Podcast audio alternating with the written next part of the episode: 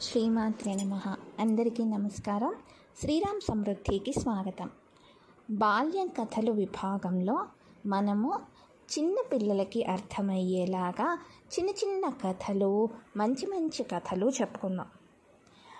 కథలు మొదలెట్టే ముందు అసలు పిల్లలకి కథలు ఎందుకు చెప్పాలి అని ఒక చిన్న మాట చెప్పుకుందాం.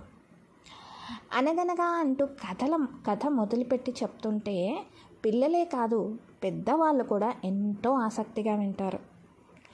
మీకు గుర్తుండే ఉంటుంది మీ అమ్మమ్మ కానీ మీ నాయనమ్మ గారు కానీ లేదా మీ ఇంట్లో ఎవరైనా పెద్దవాళ్ళు కానీ మీ అమ్మగారు నాన్నగారు వీళ్ళందరూ మీకు అన్నం తినిపిస్తూ అనగనగనగనగా అని కన మొదలు పెట్టారనుకోండి భలే ఉత్సాహం వచ్చేస్తుంది కదా. ఏం కథ చెప్పబోతున్నారు? ఆ కథ ఎలా ఉంటుందో? అని చాలా ఉత్సాహంగా కథ వినటం మొదలు పెడతారు. కథ అంటే వేరే ఏమీ కాదు బాల్యం. ఎవరికైనా సరే జీవితంలో బాల్యంను మించిన గొప్ప నిధి అంటూ ఏది ఉండదు.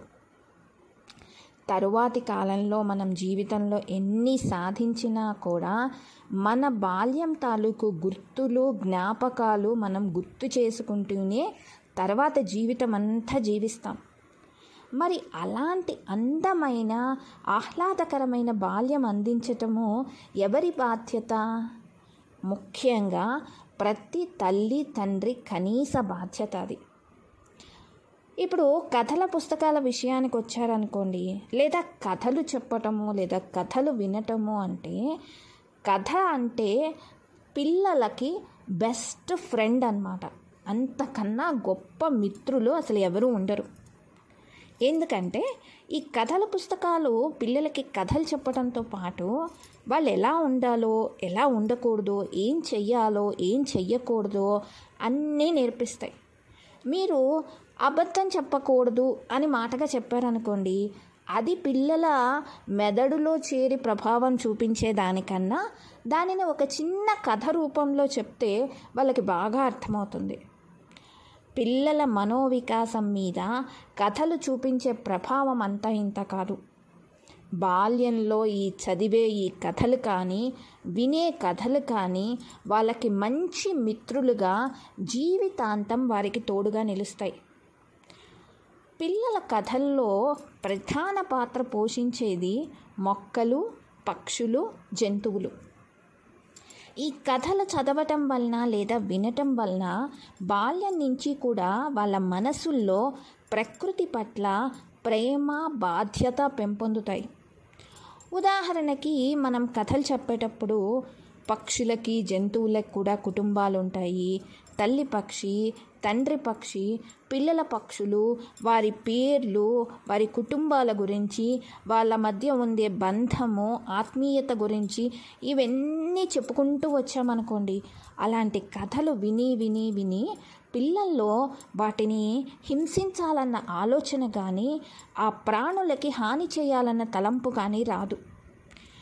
గుర్తుపెట్టుకోండి ఎవరైతే అన్ని ప్రాణుల పట్ల గౌరవం అభిమానం చూపుతారో వారు పెరిగి పెద్దవారయ్యాక సంఘానికి ఆదర్శంగా నిలబడతారు తప్ప సమాజానికి తలనొప్పిగా తయారవరు. కథలు చదవటం వలన పిల్లల్లో ఆలోచన శక్తి పెంపొందుతుంది. ప్రతి విషయంలో ఉండే మంచి చెడుని అర్థం చేసుకోగలుగుతారు. అలాగే ఎదుటివారు చెప్పేది పూర్తిగా విన్నాక మాత్రమే స్పందించటం అనే గుణం కూడా అలవర్చుకోగలుగుతారు.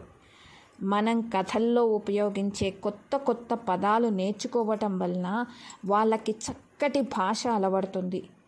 ఎవరికైతే చక్కగా మాట్లాడటం వస్తుందో వారు వారి మనసుల్లో ఉన్న భావాన్ని స్పష్టంగా వ్యక్తం చేయగలుగుతారు. పిల్లలు రాత్రివేళ నిద్రించే ముందు కథలు చెప్పటం వలన అవి వారిని ఒక ఊహా ప్రపంచంలో విహరింపచేస్తాయి. ఫలితంగా ఉదయం నుంచి వారి మీద పడిన ఒత్తిడి నుంచి వారికి ఉపశమనం లభిస్తుంది.